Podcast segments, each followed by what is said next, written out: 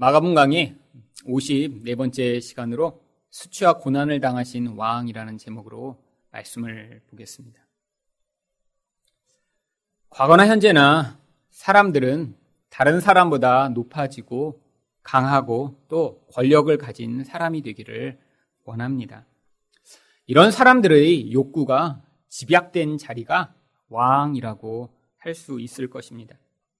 그래서 과거에는 이런 왕에 오르기 위해 사람들이 아주 치열한 전투를 벌였고 심지어는 자기 아버지를 죽이고 왕에 오른 사람, 자기 형제들을 몰살하고 왕에 오른 사람까지 있었습니다. 그 높은 자리에 오르는 것이 얼마나 매력적이었으면 정말 폐영무도한 짓을 저지르고라도 그 자리에 오르고자 사람들은 몸부림을 친 것입니다. 그렇다면 왕이 이젠 사라진 이 시대 가운데 사람들은 이런 왕이 되고자 하는 욕구가 없을까요? 아닙니다. 사람들은 이 시대에도 다 왕이 되고 싶어 합니다. 하지만 옛날과 같은 그런 강력한 권세를 가진 왕이 될 수 없기에 다 자기 영역에서 자기가 가장 높고 또 가장 위대한 사람이 되기를 꿈꿉니다. 정치를 하는 사람들은 다 내가 언젠가 대통령이 되면 좋겠다라는 꿈을 꾸고요. 사업을 하는 사람은 아 나도 재벌을 이루어 그 재벌 총수 자리에 올랐으면 좋겠다라는 생각을 하고요. 공부를 열심히 하던 사람들은 나중에 내가 대학교 총장이 되면 참 좋겠다라는 그런 꿈을 다 가지고 있습니다. 왜죠? 다 자기 영역에서 왕이 되고 싶어 하는 것입니다. 왕이 되면 권세와 재력과 영광을 다 얻을 수 있으니까요.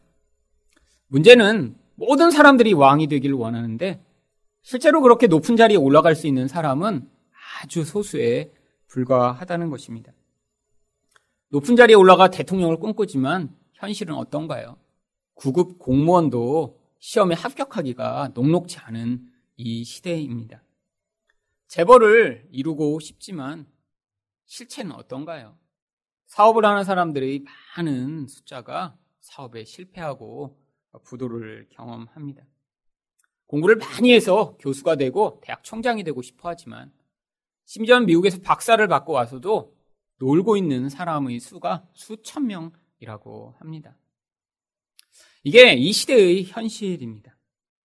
왕이 되고 싶어 하지만 그 왕의 자리에 실제로 오를 수 없는 현실이요. 그러니까 사람들이 어떻게 합니까? 영화나 TV를 보며 대리 만족을 하거나 아니면 그렇게 높아진 사람들을 보며 비난하는 것으로 자기가 왕이 되고 싶은 욕구를 감추고 그렇게 살아가는 것입니다. 그런데 이렇게 권세를 가지고 높은 자리에 올라가지 못했다고 해서 이런 왕이 되고자 하는 그 모든 열망을 다 포기한 것이 아닙니다. 인간은 모두 다 몇 명 안 되더라도 그 사람들이라도 자기 말을 듣게 하고 지배하기를 간절히 원하거든요.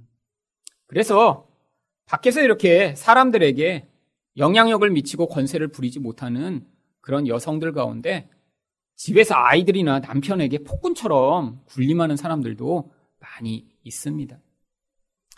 저희 신혼집이 여기서 길 건너 남성역에 바로 있었습니다. 그래서 저희 이렇게 3층짜리인가 4층짜리 빌라에 살았는데 뭐 좁은 집이고 옆에서도 소리가 다 들려요. 뭐 아주 부실 시공을 한 그런 집이죠.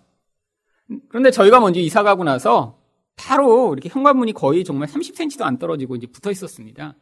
옆집에 아기가 둘 있는 그런 신혼부부가 이사를 왔습니다. 그런데 그렇게 이사 온 그 신혼부부 집에 그 아내가 얼마나 수줍음이 많은지 옆에서 이렇게 사람이 보기만 하면 나오다가도 문을 닫고 다시 들어가서 안 나오는 거예요. 그래서 이사를 온 뒤에도 아니 바로 정말 문이 30cm도 안 떨어져서 이렇게 붙어 있는데 얼굴이나 좀 보고 한번 인사라도 한번 하고 싶었는데 몇 개월 동안 얼굴도 한번 제대로 못 봤습니다. 사람이 밖에 있다 그러면 나오지를 않아요. 얼마나 수중이 많은지. 그런데 이렇게 벽이 두껍지 않은 그런 집에 사니까 옆집에서 하는 소리는 다 들립니다.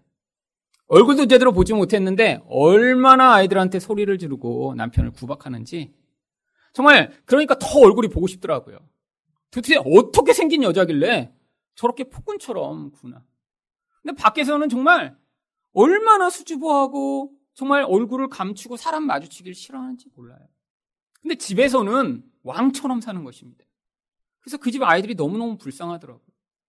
아니, 밖에서는 저렇게 얌전한 것처럼 보이는 저 엄마가 집에서는 그 어린 아이들한테 저렇게 소리 지르고 폭군처럼 행세를 하는데 저희들 얼마나 힘들까.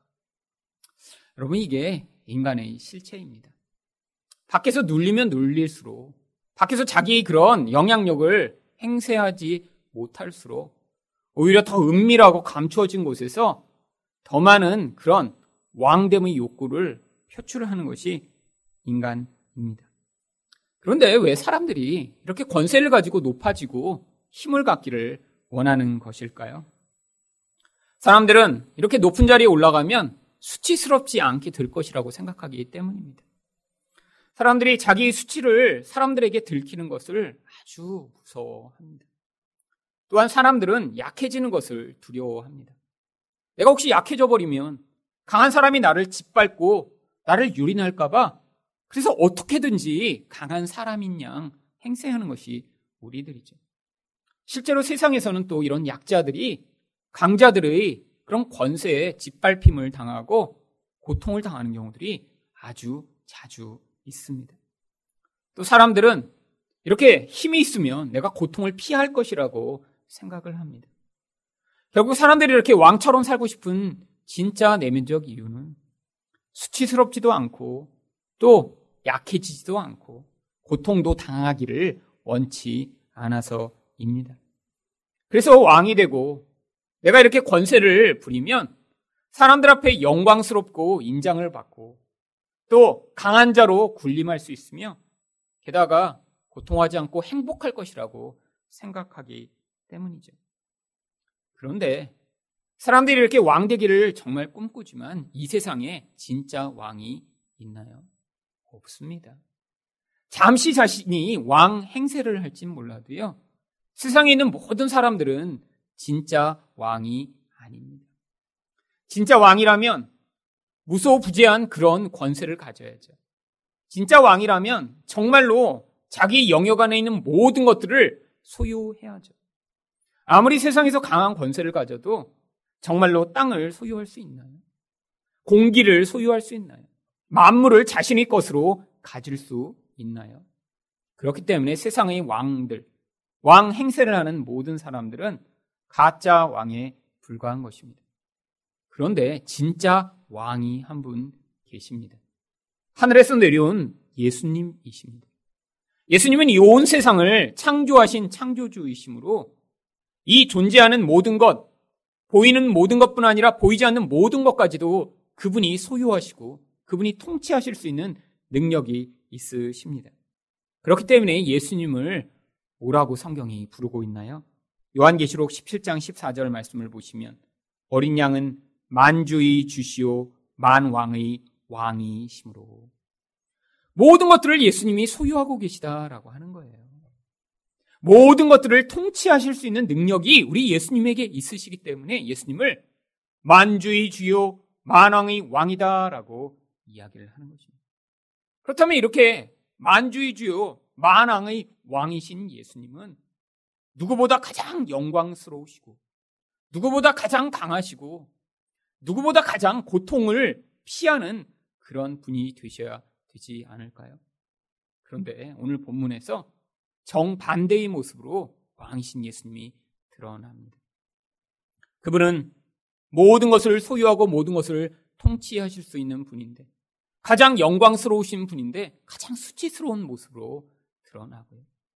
그분은 또 약하지 않고 가장 강한 분이신데 가장 약한 모습으로 나타납니다. 또 예수님은 가장 고통스러운 모습으로 오늘 본문에 묘사되고 있습니다. 아니, 만주의 주요 만왕의 왕이시라고 성경이 이야기하면서 어떻게 예수님이 이렇게 가장 약하고 가장 수치스러운 모습으로 고통을 당하실 수 있나요? 그 첫 번째 이유는 우리의 수치를 담당하시기 위함입니다. 16절 말씀을 보겠습니다. 군인들이 예수를 끌고 브라이 도리온이라는 뜰 안으로 들어가서 온 군대를 모으고 여기 브라이도리온이라고 하는 말은 라틴어를 번역한 것입니다. 라틴어를 그대로 음역한 것으로 한글 성경에는 다른 곳에서 시위대의 뜰이라고도 번역을 하고 있습니다. 이 브라이도리온이라고 하는 곳은 군대들이 모여 있는 주둔지를 이야기하는 것이죠. 바로 지금 예루살렘을 이렇게 시위를 진압하고 또 소요를 잠잠케 하기 위해 로마 군대가 주둔하고 있었는데 그 주둔지의 중심으로 예수님을 끌고 온 것입니다. 그리고 거기에 모여있던 모든 군대들을 다 불러 모은 거예요. 왜 그렇게 그곳으로 예수님을 끌고 왔는지 17절에 이렇게 이야기합니다. 예수에게 자색옷을 입히고 가시관을 엮어 씌우고 자색옷은 왕족들만 입을 수 있는 옷입니다. 그런데 예수님에게 그 왕족만 입는 옷을 입혀요. 예수님이 정말로 왕이시기 때문인가요? 아닙니다. 예수님을 조롱하기 위해서이죠. 그래서 진짜 왕관이 아니라 가시로 만든 면류관을 씌웁니다. 여러분, 왜 가시로 만든 면류관을 씌운 것일까요? 가시가 뭐 작은 가시가 아니라 이렇게 광야에서 나오는 가시나무에는 아주 긴 그런 가시가 매달려 있었습니다. 그것으로 관을 만들면 머리를 쓰고 있을 때 피가 머리에서 다 내려오고요. 또 사람들이 그를 보면 정말로 아주 우스꽝스러운 모습으로 보이게 되어 있었습니다. 예수님에게 고통을 가하면서 또한 예수님을 우스꽝스럽게 만들기 위해 일부러 가시로 만든 관을 씌운 것입니다. 그리고 18절에서 이렇게 인사를 합니다. 경리하며 이르되 유대인의 왕이여 평안할지어다 하고 원래 황제를 향해 로마인들은 아베 카이사르라고 황제여 평안하시옵소서라고 인사를 하게 되어 있었습니다. 그런데 그 문장을 그대로 가져다가 예수님을 향해 조롱식으로 유대인의 왕이여 평안하세요라고 지금 조롱을 하고 있는 것이죠. 그들이 진짜로 예수님을 조롱하는 모습이 19절에 나옵니다. 갈대로 그의 머리를 치며 침을 뱉으며 꿇어 절하더라. 여러분, 누군가에게 모욕을 받을 때 그 사람이 머리를 치면 정말 가장 모욕적인 것입니다. 근데 또 침을 뱉어요. 동양이나 서양이나 똑같습니다. 사람이 사람에게 침을 뱉는다는 것처럼 모욕적인 것이 없죠. 그런데 왜 거기다가 또 꿇어서 엎드려 경배를 할까요? 자, 왕이셔! 하고 지금 흉내를 내는 거죠. 예수님을 가장 수치스럽게 지금 만들고 있는 것입니다. 사람들이 그렇게 하면 지금 뭐라고 얘기하는 거예요? 이 가짜 왕아! 이 가짜 왕아! 우리를 때릴 수 있으면 때려봐봐! 이 가짜 왕아! 니네가, 네가 할 수 있는 일을 좀 해봐! 너 가짜 왕이잖아! 라고 지금 예수님을 앞에 놓고 희롱하고 있는 것입니다. 그리고 나서 그들이 20절에서 희롱을 마치고 이런 일을 합니다. 희롱을 다한 후에 자색 옷을 벗기고 도로 그의 옷을 입히고 십자가에 못 박으려고 끌고 나가니라. 아니, 군인들이 할 일이 없어서 예수님을 향해 이런 일을 한 것일까요? 아니요, 이것이 로마인들의 관습이었기 때문입니다. 원래 이방과의 전쟁을 한 다음에 로마인들은 그 중에 가장 아름답고 멋진 사람들을 포로로 잡아다 끌고 왔습니다. 우리가 이렇게 전리품으로 이들을 노예로 삼는다라는 그런 과시며 그 나라에서 군림하고 권세를 가지고 있던 사람들이 그런 노예로 사로잡혔을 때 그들이 받는 그 수치와 부끄러움을 그들이 즐기고자 사람들을 굴비처럼 엮어서 로마로 끌고 왔죠. 그런데 그렇게 끌고 오면서 그 중에 한 명을 왕으로 삼았습니다. 주로 평민을 가운데 잘생긴 한 사람을 왕으로 삼은 거예요. 그 평민 평생 입어보지 못한 고급 옷을 입혔습니다. 그리고 가짜 왕관도 씌워줬어요. 그렇게 포로로 끌고 오는 사람 맨 앞에 그리고 서게 만들었습니다. 로마로 그 포로들이 끌려올 때 맨 앞에 서 있는 그 왕 노릇을 한, 한 사람이 로마 시민들이 어떻게 반응했을까요? 야, 저놈이 왕인가 보다! 가짜 왕으로 세워진 그 왕을 향해 사람들이 비난하고 음식물을 집어던지고 달려와서 때리고 하면서 사람들은 실제 전쟁에 나가서 그들과 싸우지 못한 그 스트레스를 그 가짜 왕을 향해 풀었습니다. 로마로 들어오는 동안 매를 맞고 음식에 맞아 더럽혀지고 사람들에게 욕을 얻어먹은 그 가짜 왕은 그 행렬이 끝나자마자 사형을 당했습니다. 우리가 너희 왕을 이렇게 모욕 주고 죽인 것이다 라는 것을 사람들에게 보여주고자 한 것이죠. 그래서 예수님을 이렇게 모욕한 뒤에 십자가에 죽이고자 이들이 끌고 간 것입니다. 가장 큰 모욕이죠. 너는 왕이 아니야. 우리 손에 죽을 운명의 그런 가짜에 불과해라고 예수님을 향해 반응한 것입니다. 그런데 예수님이 힘이 없으신가요? 예수님은 진짜 왕이세요. 그런데 왜 이렇게 모욕을 당하며 예수님이 가만 계신 것일까요? 예수님이 수치를 당하지 않으시면 우리가 그 수치로부터 벗어날 수 없기 때문입니다. 반드시 수치는 그 수치의 자리에서 우리를 구원하고자 그 하나님이 그 수치의 자리로 내려가셔야 우리가 그 수치의 자리에서 영광의 자리로 갈 수 있기 때문이죠. 인간은 원래 수치스러운 존재가 아니었습니다. 그런데 죄를 지으면서 인간은 그 수치와 부끄러움에 사로잡히게 되었습니다. 창세기 3장 10절입니다. 이르되 내가 동산에서 하나님의 소리를 듣고 내가 벗었으므로 두려워하여 숨었나이다. 여러분, 하나님이 이 아담과 하를 만드셨을 때 인간은 영광스러운 존재였습니다. 하나님의 성품을 가진 존재였고요. 그래서 그 영광 가운데 하나님과 교제하고 또 벌거벗었지만 부끄러워하지 않는 존재로 살았는데 죄가 들어오자마자 인간이 가장 수치스럽고 부끄러운 존재가 되어버리고 말았습니다. 인간이 원래 영광스러운 존재였음을 창세기 2장 25절은 이렇게 이야기합니다. 아담과 그의 안에 두 사람이 벌거벗었으나 부끄러워하지 아니하리라. 수치는 원래 존재하던 영광이 사라질 때 나타나는 결과입니다. 하나님의 영광이 아담과 하와와 함께 있을 때는 그들이 벗었지만 그 하나님의 아름다움이 그들을 통해 드러났기 때문에 부끄럽지 않았습니다. 그런데 죄가 들어오자마자 그는 하나님 앞에서 부끄러워 무화과로 자기 몸을 가리고 숨어야 하는 존재가 되어버렸죠. 바로 이 수치가 죄가 가져온 그런 참혹한 결과인 것입니다. 그런데 하나님이 그 부끄럽고 그 수치스러운 아담과 하와에게 어떤 일을 행하셨나요? 창세기 3장 21절입니다. 여호와 하나님이 아담과 그의 아내를 위하여 가죽옷을 지어 입히시니라. 가죽옷은 짐승이 죽어야지만 만들 수 있는 것입니다.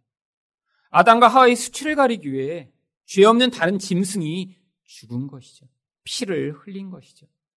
이것은 앞으로 인간의 수치를 가리기 위해 한 분이 오셔서 우리를 대신하여 그 수치스럽게 되시고 그분이 피로 말미암아 우리가 그 수치로부터 구원받을 것임을 모형하여 보여주는 것입니다. 우리 모든 수치가 이 예수님을 통해 사라지게 되었기 때문에 이제는 우리는 수치스러운 자가 아니라 예수 그리스도로 말미암아 영광스러운 자인 것입니다. 그런데 이 땅에서 아직 우리는 여전히 우리 수치를 가르고자 몸부림치며 살아갈 때가 많이 있습니다. 사람들이 왜 이렇게 권세를 얻기를 원하나요? 나보다 더 똑똑한 사람이 되기를 원하나요? 바로 이 수치로부터 벗어나고 싶어서예요. 나는 너보다는 똑똑한 존재야. 나는 너보다는 능력 있는 사람이야. 나는 너처럼 그렇게 사는 존재는 아니야라는 것을 증명해내고자. 바로 사람들이 이런 수치로부터 벗어나기에 왕이 되고 싶고 그 높은 자리에 올라가고자 몸부림을 치는 것입니다. 그런데 아무리 높은 곳에 올라가도 인간은 스스로 그 수치를 가릴 수 없는 존재입니다.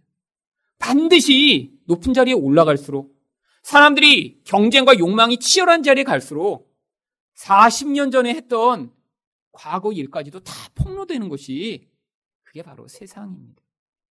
여러분 세상에서 아무리 높아져도 우리는 수치를 벗어날 수 없습니다. 예수 안에 있을 때 우리를 위해 그 수치를 당하신 예수 안에 있을 때만 그 부끄러움으로부터 벗어날 수 있는 것입니다. 여러분, 여러분 자신을 돌아보시기 바랍니다. 남이 나의 어떤 모습을 알게 되면 부끄러워 감추고 있지는 않으신가요? 우리 가정의 어떤 상황을 남들이 알게 되면 어떻게 할까 두렵지는 않으신가요? 많은 사람들이 이런 수치감 때문에 자기를 감추고 속마음을 숨기고 그리고 자기 자신을 어떤 모습으로 가장하여 살기고자 몸부림치는 사람들이 많이 있습니다. 이런 수치감이 많은 사람일수록 예수 그리스도 안에서 누리는 그 영광으로 덧입기 전에는 절대로 그 수치를 벗어날 수 없습니다. 두 번째로 왕이신 예수님이 수치와 약함과 고난을 당하신 이유는 무엇인가요? 우리 약함을 대신하기 위함입니다. 21절입니다. 마침 알렉산더와 루포의 아버지인 구레네 사람 시몬이 시골로부터 와서 지나가는데 그들이 그를 억지로 같이 가게 하여 예수의 십자가를 지우고 예수님이 십자가를 이렇게 진 이 사람에 대해 성경은 아주 자세히 묘사합니다.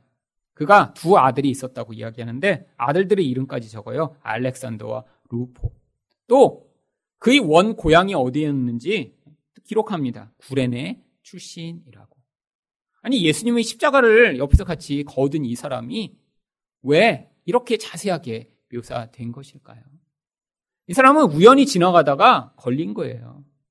가장 만만하니까 로마 군병이 자 예수의 십자가를 좀 대신 져라 네가 해서 거기서 소위 이야기하면 재수없게 걸려서 사형수의 그 사형 틀을 대신 지고 십자가까지 간 것입니다. 아마 다른 많은 사람들이 있었을 텐데 이 사람이 이렇게 된 이유는 구레네라고 하는 지역이 지금의 아프리카 지역이기 때문일 것입니다. 많은 유대인 가운데 한 흑인이 섞여 있었던 거예요. 그러니까 보자마자 로마 군병이 그를 지목해 이 일을 맡긴 것이죠. 아마 이 사람은 이전에 예수라는 분이 누군지 몰랐을 것입니다. 아마 그 십자가를 메고 가며 계속해서 아, 오늘 어떻게 이렇게 일진이 나쁠까? 라고 생각하며 거기까지 갔겠죠. 그런데 그 사건이 그의 인생을 변화시킵니다. 이 마가복음은 예수님이 십자가에 달려 죽으신 이후 30년쯤 지나서 써진 책입니다. 마가가 이 마가복음을 기록하면서 아 그때 예수님과 함께 갔던 사람이 바로 그 알렉산더랑 루포 그 아버지잖아 그 시몬 사람들이 다 알고 있는 거예요. 30년이 지나서 이 시몬의 자녀들도 다 그 예루살렘 공동체에서 예수님을 잘 믿고 있었고요. 그리고 그 시몬 또한 내가 그때 우연히 지나가다가 내가 십자가를 맸는데 그러다가 내가 십자가에 따라가서 그분을 보다가 아, 저분이 진짜구나. 내가 거기서 예수를 믿게 됐다라고 하는 간증을 하며 사람들에게 신앙의 모범이 되는 사람이 된 것이죠. 바로 예수님 곁에서 매달렸다가 정말로 마지막 순간에 신앙을 고백하고 천국에 간 그 강도나 시몬이나 거의 엇비슷하게 마지막 순간에 막차를 탄 그런 신앙인 중에 한 명입니다. 얼마나 복된 사람인가요? 그런데 왜 성경이 이 시몬이 이렇게 예수님의 십자가를 메고 갔음을 이야기하는 것일까요? 원래 사형수는 자기 십자가를 메고 가게 되어 있었습니다.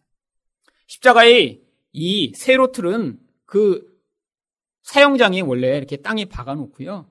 가로 틀만 이 사형수들이 메고 가게 되어 있었습니다. 근데 예수님은 지금 밤새도록 신문을 당하셨어요. 군병들한테 매를 맞고 채찍질을 당하고 그리고 희롱을 당하며 고통을 당하셨어요. 예수님이 받으신 이 채찍질은 보통 죽기 전까지 때리는 그런 종류의 채찍입니다.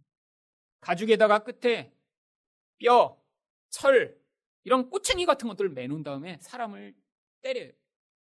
그런 철사가 또 가시가 사람 등을 한번 훑고 지나가면 속에 있는 뼈가 다 하얗게 보인다고 합니다. 사람이 죽을까봐 40대 이상을 때리지 못하게 돼 있었어요. 그런데 고대 기록에 의하면 40대가 되기 전에 그 채찍에 맞아 죽는 사람들이 허다했다고 합니다. 살점이 다 뜯겨나가는 거예요. 예수님이 그렇게 채찍을 받으시고 고통을 당하셨기 때문에 지금 힘이 없는 상황이에요. 너무나 너무나 약해진 상황입니다. 자기 십자가를 들고 걸어갈 수 없을 정도로 약해진 상황이죠. 그래서 그 예수님을 대신해 십자가를 질 사람이 필요했던 것입니다. 아니, 왕이 강력해야 되는 것 아닌가요? 온 세상을 통치할 정도의 왕이라면 누구보다 강한 분이셔야 되는 것 아닌가요? 근데 그 하찮은 인간의 손에 의해 그렇게 박해를와 고난을 당하셔서 이렇게 약해진 모습을 한 왕이라뇨. 그런데 예수님이 이렇게 약해지신 것도 바로 우리들을 위함이었습니다. 마태복음 8장 17절 말씀을 보시면 이는 선지자 이사야를 통하여 하신 말씀에 우리 연약한 것을 친히 담당하시고 병을 짊어 지셨도다 함을 이루려 하심이로라. 예수님이 이렇게 약해지신 것은 바로 우리의 약함을 예수님이 대신 짊어지고 우리 병고를 예수님이 대신 짊어지심을 보여주고자 하는 것입니다. 그분은 원래 강한 분이세요. 그런데 그 강함이 아니라 우리를 대신하여 약함을 예수님이 감당하심으로 우리에게 그 하나님의 능력과 은혜를 전달하시고자 하신 것이죠. 결국 이렇게 메시아가 오셔서 그 약한 자들 대신에 약하게 되실 때 어떠한 일이 일어날지 스가랴 12장 8절은 이렇게 이야기합니다. 그날에 여호와가 예루살렘 주민을 보호하리니 그 중에 약한 자가 그날에는 다윗 같겠고 다윗의 족속은 하나님 같고 무리 앞에 있는 여호와의 사자 같을 것이라. 약한 자가 다윗과 같고 하나님이 사자처럼 강성해진대요. 근데 그 일이 어떻게 일어나나요? 바로 그 강한 분이 가장 약하게 되셔서 우리의 자리를 대신하실 때 그때 벌어지는 일이라는 것입니다. 그래서 바울 사도는 바로 그가 무엇을 자랑하냐면 고린도전서 1장 27절 말씀. 그러나 하나님께서 세상의 미련한 것들을 택하사 지혜 있는 자들을 부끄럽게 하려 하시고 세상의 약한 것들을 택하사 강한 자들 것들을 부끄럽게 하려 하시며 여러분 하나님의 능력이 드러나기 위해서는 지금 우리 약한 것들을 사용하신다는 거예요. 하나님의 지혜가 얼마나 오묘한가를 가르치시고자 하나님은 우리의 미련함을 사용하신다는 것입니다. 그런데 이것이 어떠한 방식으로 하나님의 능력과 은혜를 드러내는 것인가요? 고린도서 12장 9절 말씀에 나에게 이르시기를 내 은혜가 내게 족하도다. 이는 내 능력이 약한 데서 온전하여 짐이라 하신지라. 그러므로 도리어 크게 기뻐함으로 나의 여러 약한 것들에 대하여 자랑하리니 이는 그리스도의 능력이 내게 머물게 하려 함이라. 예수님이 약한 자가 되신 것은 우리 자리를 대신 하심입니다. 근데 그 자리에 서셔서 약한 우리들을 통해 하나님이 하나님이 그 강력한 능력을 보여주시겠다라고 하시는 것이에요. 이 땅에서 예수님이 약한 자가 되시고 우리를 높아지게 만드셨고 강하게 만드셨다고 해서 갑자기 우리가 슈퍼맨처럼 되는 것이 아닙니다. 세상에서 바로 그렇게 높아져서 왕이 되고자 하는 거죠. 근데 하나님 백성에게는 약한 자가 되어 그 약함을 통해 하나님의 능력이 얼마나 강력한가를 보여주시고자 하는 것입니다. 그래서 성도의 인생 가운데 이런 약함의 삶, 그런 무너지는 것 같은 삶, 강함을 드러내지 못하게 하나님이 손발을 묶으시는 것 같은 상황들이 벌어지는 것입니다.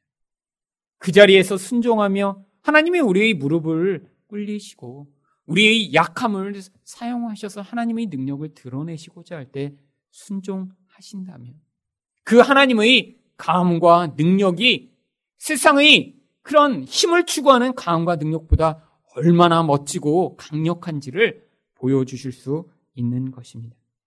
마지막으로 왕이신 예수님이 수치와 약함과 고난을 당하신 이유는 무엇인가요? 우리 고통을 담당하시기 위함입니다. 22절 말씀입니다. 예수를 끌고 골고다라 하는 곳 번역하면 해골의 곳에 이르러. 이 골고다는 아람어로 굴굴타라고 하는 단어를 번역한 것입니다.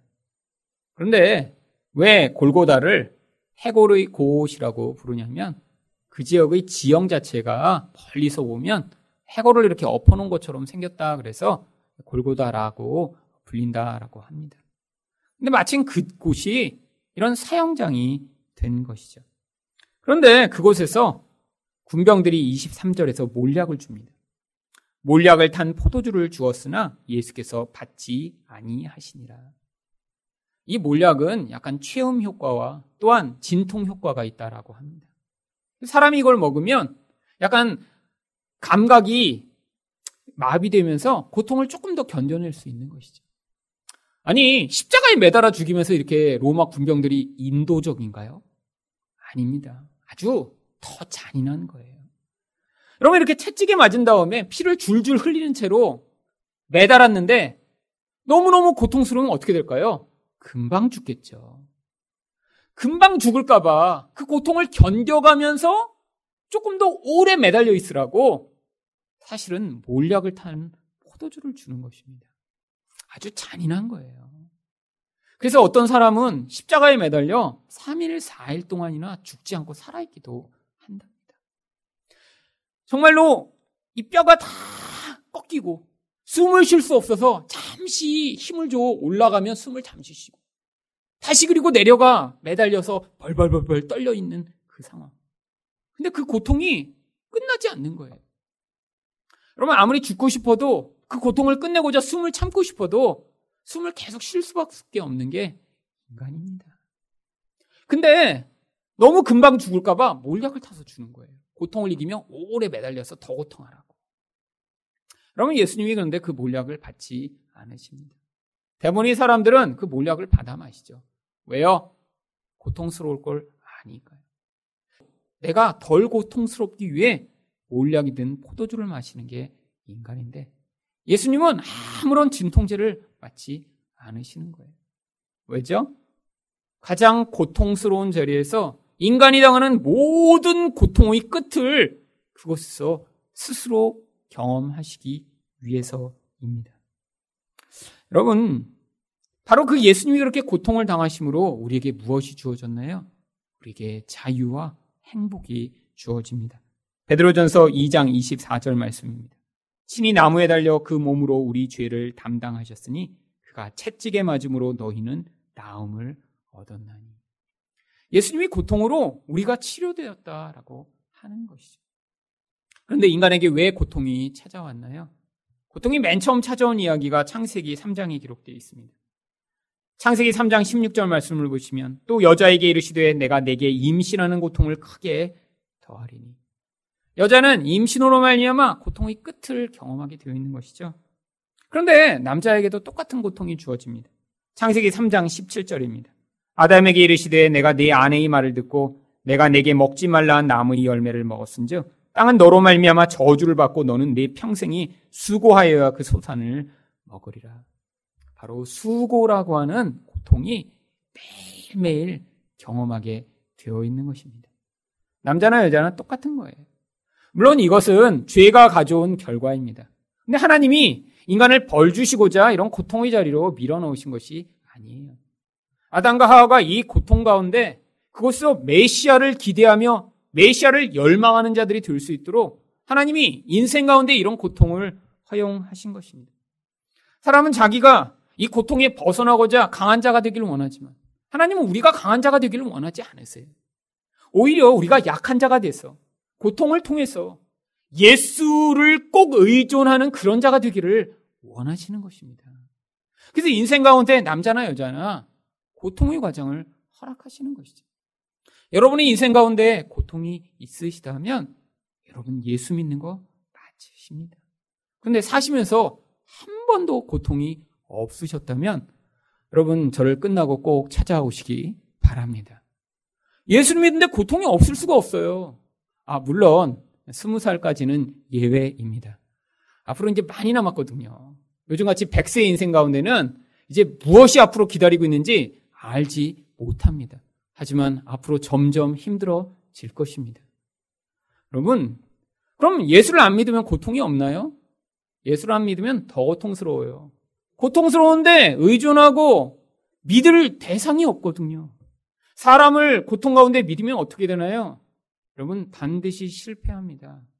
환란 가운데 있을 때 믿었던 어떤 사람을 한번 의존해 보세요. 그럼 그 대상이 아, 내가 너를 지켜줄게, 도와줄게 그렇게 이야기하나요? 아니요. 여러분 가까운 사람일수록 그 사람이 겪는 그 고통이 나에게도 전염되고 나에게도 피해가 올까봐 입 씻고 도망가 버립니다. 그게 인간이에요. 여러분 돈을 의존한다고요? 여러분, 돈이 아무리 많아도 고통을 면제할 수 없는 것입니다. 사람들이 그렇게 강한 사람을 의존하고 더 부자가 돼서 언젠가 나에게 닥칠 고통을 피하고자 하지만 아무리 높은 자리에 올라가고 아무리 많은 재물을 가져도 절대로 고통을 피할 수 없습니다.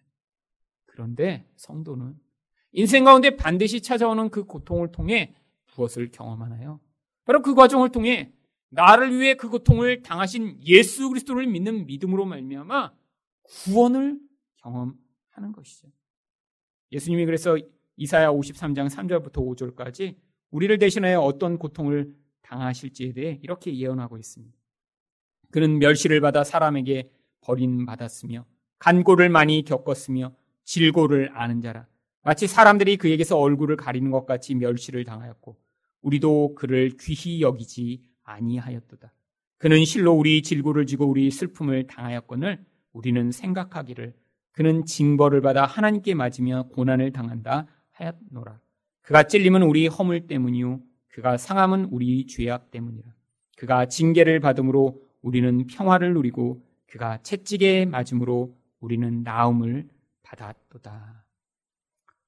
바로 예수님이 우리 때문에 고난을 당하심으로 우리에게 행복과 만족과 축복이 임하게 되었다라고 하는 것입니다. 그래서 베드로 사도는 베드로전서 4장 13절에서 우리에게 이렇게 권고합니다. 오히려 너희가 그리스도의 고난에 참여하는 것으로 즐거워하라. 이는 그의 영광을 나타내실 때 너희로 즐거워하고 기뻐하게 하려 함이라. 예수 믿는 진짜 증거가 인생 가운데 있는 고난이라고 하는 거예요. 그래서 고난을 피하려고 하지 말고 그 고난을 통해 하나님, 제가 예수 더 잘 믿는 사람 되게 하여 주시옵소서. 이 고난을 통해 하나님의 영광이 무엇인가 깨닫게 하여 주시옵소서. 이 고난을 이겨낼 수 있는 하나님이 능력을 경험하게 해달라고 기도하시는 여러분이 되셔야 할 것입니다. 사람들은 수치를 피하고 약해지기 싫어하며 고난을 피하기 위해 더 강한 자가 되기를 원합니다. 그런데 우리를 대신하여 약한 자가 되시고 우리를 대신하여 수치를 당하시고 우리를 대신하여 고난 받으신 만왕의 왕이며 만주의 주신 그 예수님이 우리에게 계시기 때문에 우리가 수치를 당하는 것을 부끄러워할 필요 없고요. 우리가 약해지는 것을 두려워할 필요 없고요. 우리가 이렇게 세상에서 찢기와 멸시를 받으며 부끄러운 자리에 서더라도 반드시 그 만왕의 왕이신 예수님이 우리를 구원하여 하나님 백성처럼 만들어 가실 것들을 소망하는 여러분이 되시기를 예수 그리스도 이름으로 축원드립니다.